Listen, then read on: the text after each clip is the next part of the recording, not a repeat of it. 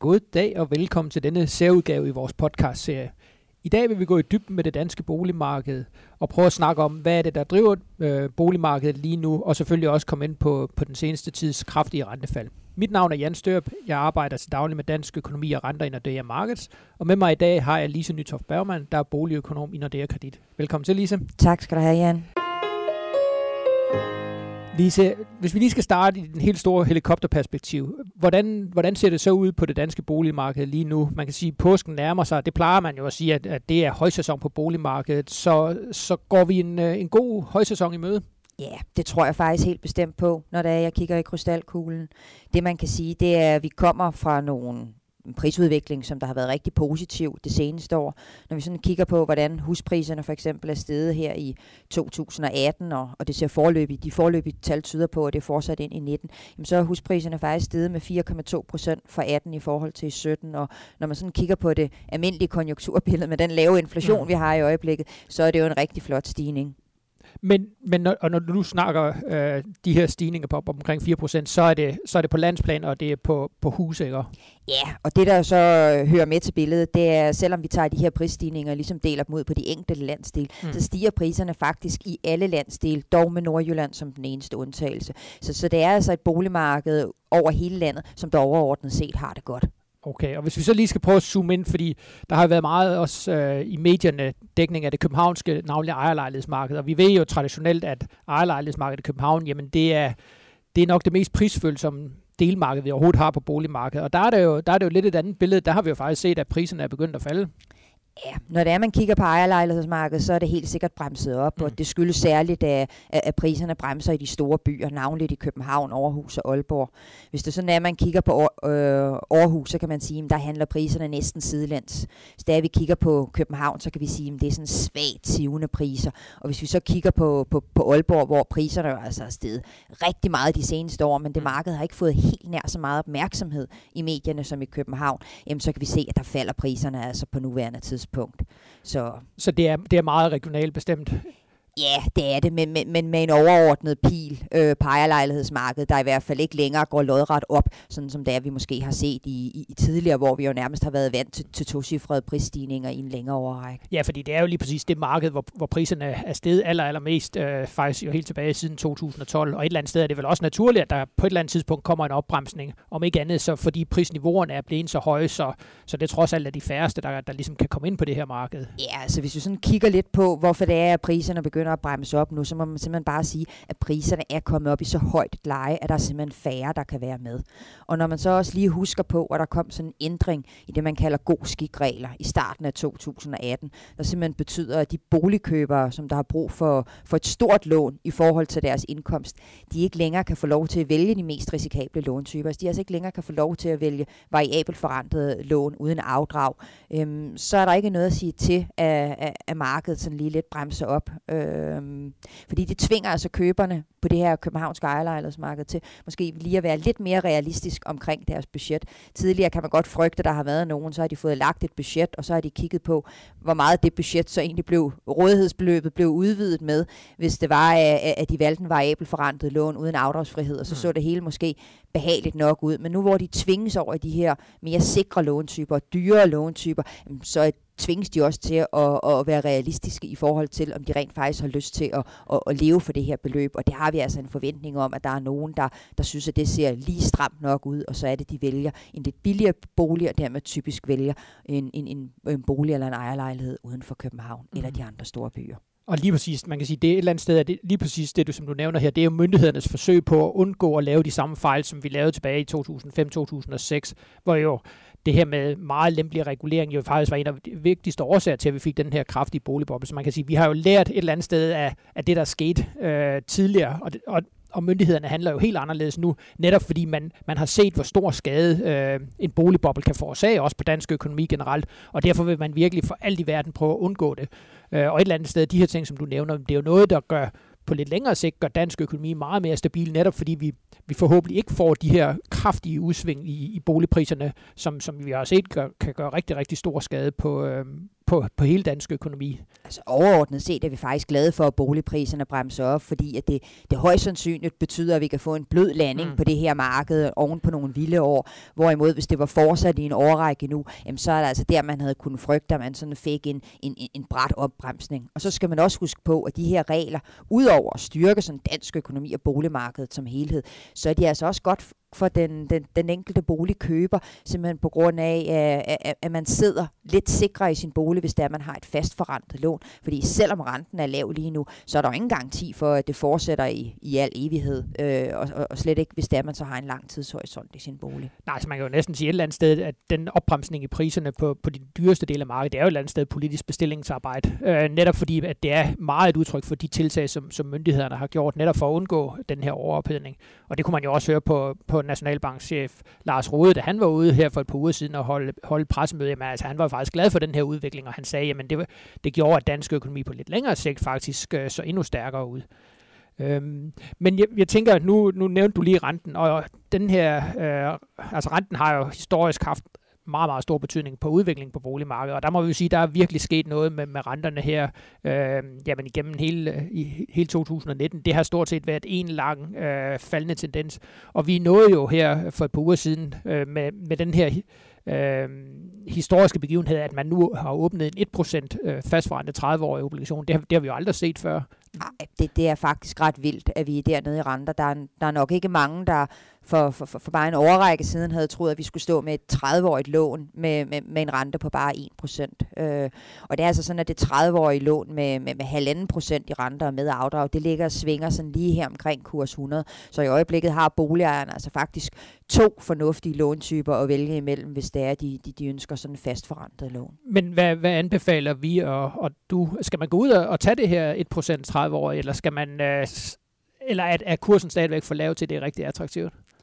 Altså det afhænger lidt af, øh, hvad for en situation man står i. Når vi sidder og regner lidt på det, så kan man sige, at det her tredive-årige et procent lån, det er en lille bitte smule billigere, hvis der man beholder lånet i alle tredive år. Mm. Men ulempen ved det her tredive-årige et procent lån, det er, at det er et helt nyåbnet obligation. Og hver gang man åbner en øh, obligation, så er der selvfølgelig ikke ret stor likviditet i den. Der er simpelthen ikke solgt ret mange obligationer, og det giver altså en lille risiko for, om der kan komme en indlåsningseffekt i den her obligation, hvor øh, at få investorer, som der ejer alle obligationerne, og hvis man så skal indfri sit lån før tid, for eksempel fordi man skal videre til en anden bolig, jamen, så kan de her investorer altså lidt selv bestemme prisen på, øh, hvad, hvad de her obligationer skal handles for. Og det er altså lige vigtigt at få sagt i den forbindelse, at det er altså den her indlåsning, at man ikke gør det mere farligt end det er. Det er altså primært et spørgsmål om, at man måske ikke får en helt så stor kursgevinst, som, som renteudviklingen havde kunne berettige til. Det er altså ikke sådan, at man nødvendigvis kommer til at stå med et større fald. Altså det, det er gevinsten, ja, som der ikke bliver nær så gunstig. Jo, jo, man kan sige, at næsten uanset om man tager et procent eller to procent, så er det jo stadigvæk en, en historisk lav rente. Altså vi har aldrig, vi har aldrig haft så billigt finansieringsmuligheder, som, som vi har lige nu. Og et eller andet sted vil det vil jo også være med til at, at holde pri, eller hånden under priserne. Altså det er jo svært at forestille sig, at man ligesom får et, et kraftigt dyk i priserne, så længe renterne er hernede. Ja, yeah. øhm. Men, men, men en eller anden dag, så begynder renten jo nok at stige igen, og derfor så er et fastforrentet lån også en fornuftig, fornuftig løsning for rigtig mange boligejere og boligkøbere. Her tænker jeg særligt på, på, på de unge førstegangskøbere, som, hvor der altså vil være fornuftigt, at man, at man har en vis sikkerhed mod, øh, mod, mod faldende boligpriser og, og, og stigende boligrenter. Og hvis vi bare lige i den, øh, den forbindelse skal nævne vores egen renteprognose, jamen så har vi jo øh, i sidste uge lavet den nye renteprognose. Der lægger vi jo op til, at over de næste par måneder, der vil renterne formentlig komme til at ligge på de her meget, meget lave niveauer. Der vil stadigvæk være masser af usikkerhed omkring den globale økonomi.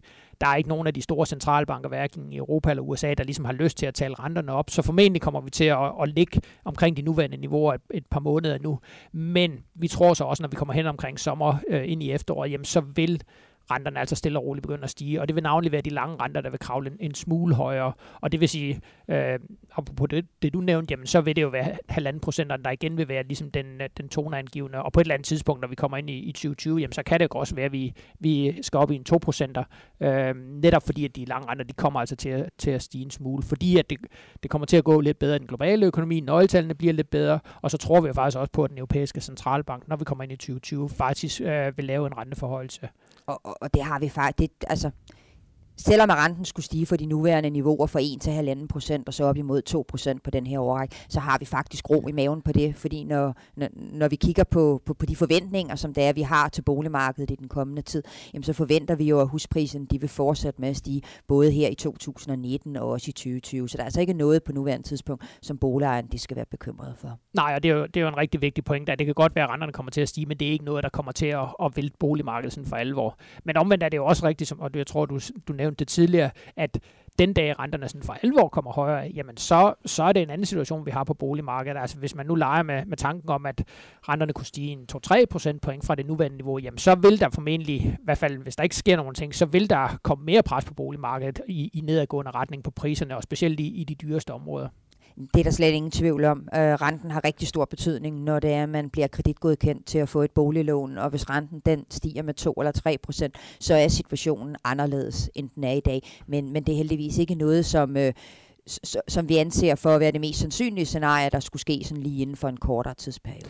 Nej, og man kan sige, hvis renten så skulle stige så meget, jamen, så vil det jo for, med meget, meget stor sandsynlighed også være på en positiv baggrund, fordi det vil jo kun ske i det tilfælde, hvor der er kommet så meget gang i økonomien, så den europæiske centralbank sådan for alvor kan begynde at sætte renten op, og så Nationalbanken herhjemme kan begynde at sætte renten op. Så et eller andet sted vil det jo være på en positiv baggrund, øh, fordi der simpelthen vil være mere aktivitet i økonomien. Så, så det er meget, meget svært at forestille sig det her, det her skrækscenarie, hvor renten øh, sådan mere eller mindre Øh, ud af ingenting lige pludselig skulle stige, uden at der også øh, skete en, en, en tilsvarende stigning i den økonomiske aktivitet. Så så længe vi får stigningen i den økonomiske aktivitet samtidig med de her rentestigninger, jamen så vil de øh, et eller andet sted øh, neutralisere hinanden, og så vil du ikke få det her kraftige, øh, kraftige prisfald på, øh, på boligmarkedet. Men noget andet, jeg lige vil nå at snakke med dig om, Lise, det er sommerhusmarkedet. Det, er, det må jo i hvert fald være højsæson lige nu her med, med påsken og, og det gode vejr, der kommer. Det er i hvert fald højsæson for, at folk begynder at kigge efter et sommerhus. Der har jo længe været den her myte om, at, at det var i påsken, alle sommerhus blev solgt. Men, men, men faktisk så er det der, at der bliver kigget rigtig meget på sommerhus. For når det er, vi sådan ser handelsaktiviteten på sommerhusmarkedet, så er det sådan lige lidt senere, at folk køber sommerhus. Men det er selvfølgelig rart, at der er mange, der gerne vil have handlen på plads, så man har mulighed for at, at, at bruge sommerhuset, inden sommerferien den, den, den ligesom nærmer sig. Og, og hvordan ser det ud med priserne? Er de, er de fortsat stigende på, på sommerhus? Når man kigger på sommerhus, husmarkedet, så stiger priserne også. Øh, hvis man sådan kigger på, hvad der er sket fra fjerde kvartal to tusind og sytten og så til fjerde kvartal to tusind og atten, som de seneste øh, prisstatistiktal er fra, så er sommerhuspriserne steget med, med, med en komma seks procent. Mm. Det er lidt lavere end i to tusind og sytten, øh, men, men jeg synes stadigvæk, at det er en prisstigning, som der man kan være tilfreds med, fordi når det er, vi kigger på, hvad der skete i to tusind og sytten, så fik sommerhusmarkedet rigtig meget politisk rygvind. Der kom nogle tiltag på sommerhusmarkedet, som der ligesom var med til at skabe en, en ketchup-effekt og lokke køberne lidt ud af busken, og derfor så er det ikke så usædvanligt, at man så ser øh, efterfølgende, og så er der måske lidt færre købere, end det der ellers havde været. Og nogle af de tiltag, som der så blev indført der i to tusind og sytten, det var blandt andet, at man fik lov at belåne sommerhuset med femoghalvfjerds procent realkredit, mm. hvor man tidligere kun havde belånet med tres procent, og så fik øh, pensionister lov til at bruge sommerhuset som helårsbolig efter bare et enkelt års ejerskab, og der havde de tidligere regler gået på, at der skulle være otte års ejerskab. Og ligesom en tredje ting kan man måske også nævne, og så har regeringen altså også været ude at hæve bundfradraget, hvis det er, at man udlejer sit sommerhus gennem bureau. Og hvis det er, at man sådan synes, at udgiften til et sommerhus er høj, så kan det være en super fin idé øh, at få nogle af de her udgifter dækket ved ligesom at, at, at gå ud og få nogle lejere ind, nogle af de helligdagsweekender eller uger i sommerferien, hvor det er, at man ikke selv bruger sommerhuset, og det er altså blevet lidt mere attraktivt nu her. Så det, jeg hører dig sige, det er altså sådan set både, hvis man allerede har et sommerhus og gerne vil, vil sælge det, men også hvis man øh, går med tanker om at købe et sommerhus, jamen så er det faktisk, øh, så er det faktisk rigtig gode tider, øh, fordi der, der er noget for både køber og sælger i det her marked. Ja, yeah, altså man kan sige, at sommerhusmarkedet er selvfølgelig også positivt påvirket af, at vi har de her historisk lave renter, og så er det påvirket af, at vi de seneste år har haft et husmarked, som der har klaret sig godt, og det har fået friværdierne til at stige, og når der er friværdierne stiger, så får man også lige den her feel-good fornemmelse og, og, og noget positivt ind, der ligesom gør, at man så er, er frisk på at gå ud og købe et, et luksuskøb, som et sommerhus jo i bund og grund er. Altså man har jo allerede tag over hovedet, så det at købe et sommerhus er en, en anden beslutning, end når det er, man skal købe en, en, en helårsbolig. Og så spiller det jo også en rolle, at man har en høj jobsikkerhed. Der har været, beskæftigelsen har været kraftigt stigende de seneste år, øh, og det hjælper altså også markedet på vej. Mm. Ja, altså man, altså man kigger generelt på dansk økonomi, jamen så, så går det jo faktisk rigtig fint. Øh, netop som du nævner, stor fremgang på arbejdsmarkedet, det ved vi jo også på sådan boligmarkedet generelt, at, at stigende beskæftigelse er noget af det, der er allervigtigst i forhold til boligmarkedet. Og også når vi kigger på husholdningerne, jamen når vi kigger på de nettoformuer, der er i husholdningerne, jamen så har de aldrig været større. Altså husholdningernes nettoformue, den nærmer sig otte tusind milliarder, øh, så det er rekord. Øh, vi har aldrig set så store nettoformuer, så husholdningerne har jo rigtig, rigtig meget købekraft. Og noget af det går selvfølgelig til sådan det løbende forbrug, men det er jo rigtigt, der er jo også en stigende efterspørgsel efter de her luksusgoder, som, som blandt andet sommerhus. Ja, yeah, og hvis man kigger på, hvad for en rente man kan få i banken, hvis man har lidt sparepenge der, så er det jo ikke noget, man bliver imponeret over. Og derfor så kan det være rart at sætte sin sparepenge i noget, hvor man rent faktisk også har et, et løbende afkast ved, at man kan bruge det med familie og venner og få nogle gode minder og nogle gode oplevelser i sådan et sommerhus. Ja, plus der kommer jo også, når vi kigger på, på indstrømningen af turister, altså antallet af turister i Danmark har jo også været kraftigt stigende øh, over de seneste år. Også med, man kan sige, med den sommer, vi havde sidste år, jamen, så skulle det være mærkeligt, om ikke også der kom, kom rigtig mange i år. Og det, det gør selvfølgelig også, at netop hvis man går med de her tanker om at, at få finansieret i hvert fald noget af sommerhuset ved, ved udlejning, jamen, så er der jo også rigt, stadigvæk rigtig gode muligheder for det.